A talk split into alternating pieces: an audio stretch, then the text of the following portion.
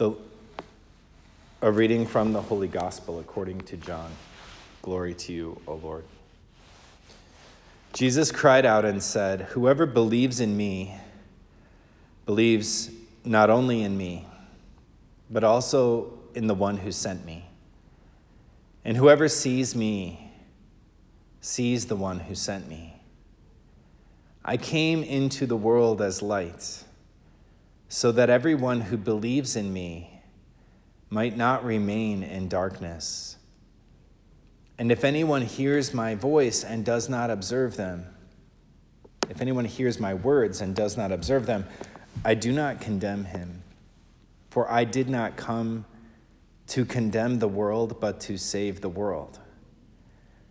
Whoever rejects me does not and does not accept my words has something to judge him, the word that I spoke. It will condemn him on the last day, because I did not speak on my own. But the Father who sent me commanded me what to say and speak. And I know that his commandment is eternal life. So what I say, I say as the Father told me. The Gospel of the Lord. Praise to you, Lord Jesus Christ.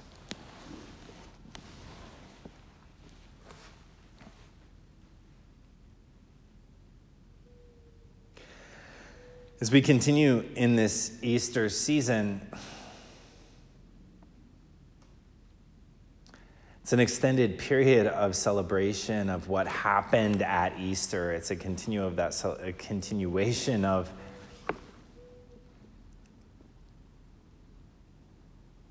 this moment in which our Lord rose from the dead, manifesting the Father's glory. And we also continue to celebrate and reflect on all of those people who enters the church at Easter and were baptized and came into relationship for the first time with Jesus.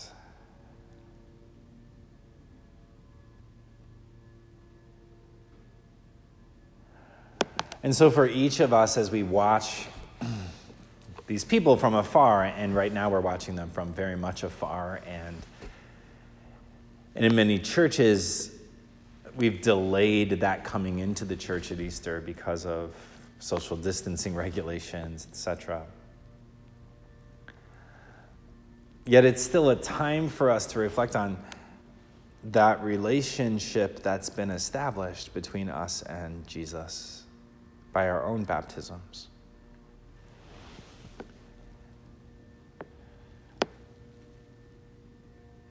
And so the readings that we have from the Gospel according to John are a reflection on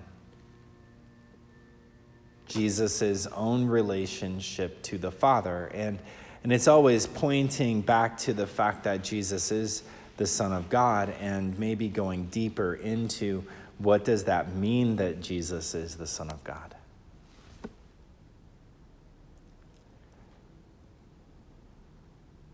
Jesus cried out and said, Whoever believes in me believes not only in me, but also in the one who sent me. That there is no separation between Jesus and the Father. And so to believe in him is to believe in the Father because he and the Father are one, because he has submitted himself so completely to the Father's will. And, and when I say it like that, it almost sounds like an action that happened at one point. But in Jesus, his whole being is submission to the Father's will. He's always been that. He's always been that. So it's not something that he does, it's who he is. And when we reflect on that reality in our own lives as adopted sons and daughters of the Father, that means that it is a decision that we make for us. It's not always who we've been, it's who we've become.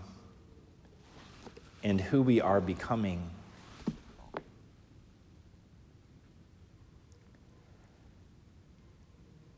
Each and every one of us is called to submit so completely to Jesus that we can say, Whoever believes in me believes not only in me, but in Jesus who sent me.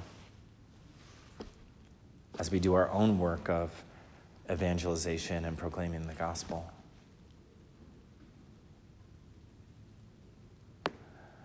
So that we can say, Whoever sees me sees Jesus.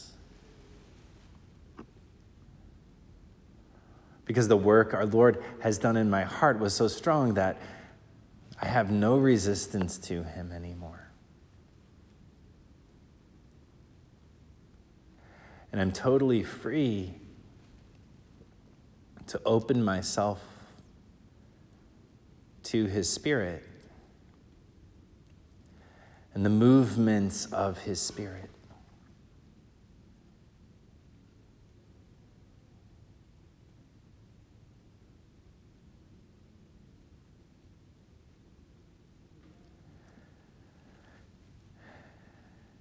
And that submission to his will.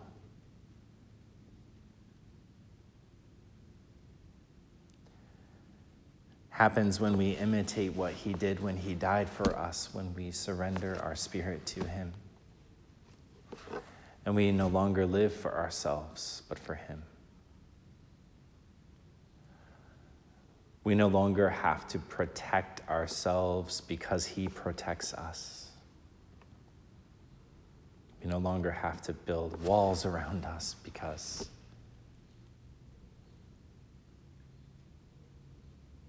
because he is our refuge,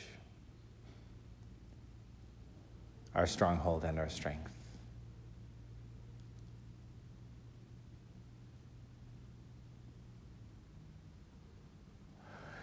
And that means constantly being vigilant about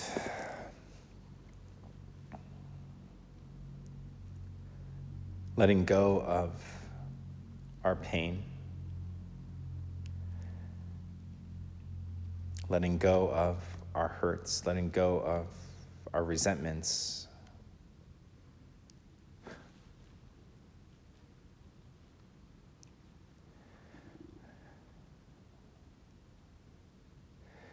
And realizing that it's only in Christ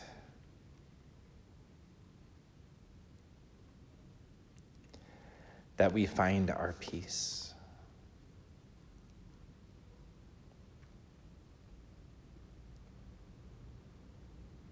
And whatever we cannot do for ourselves, He can do for us and in us and through us. And so today, let us pray that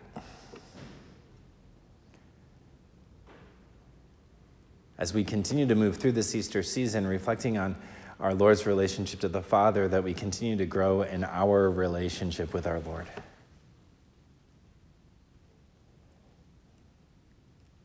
That it more fully reflect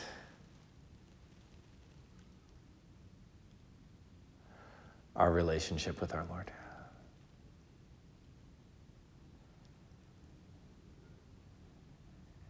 And that He, in turn, will be glorified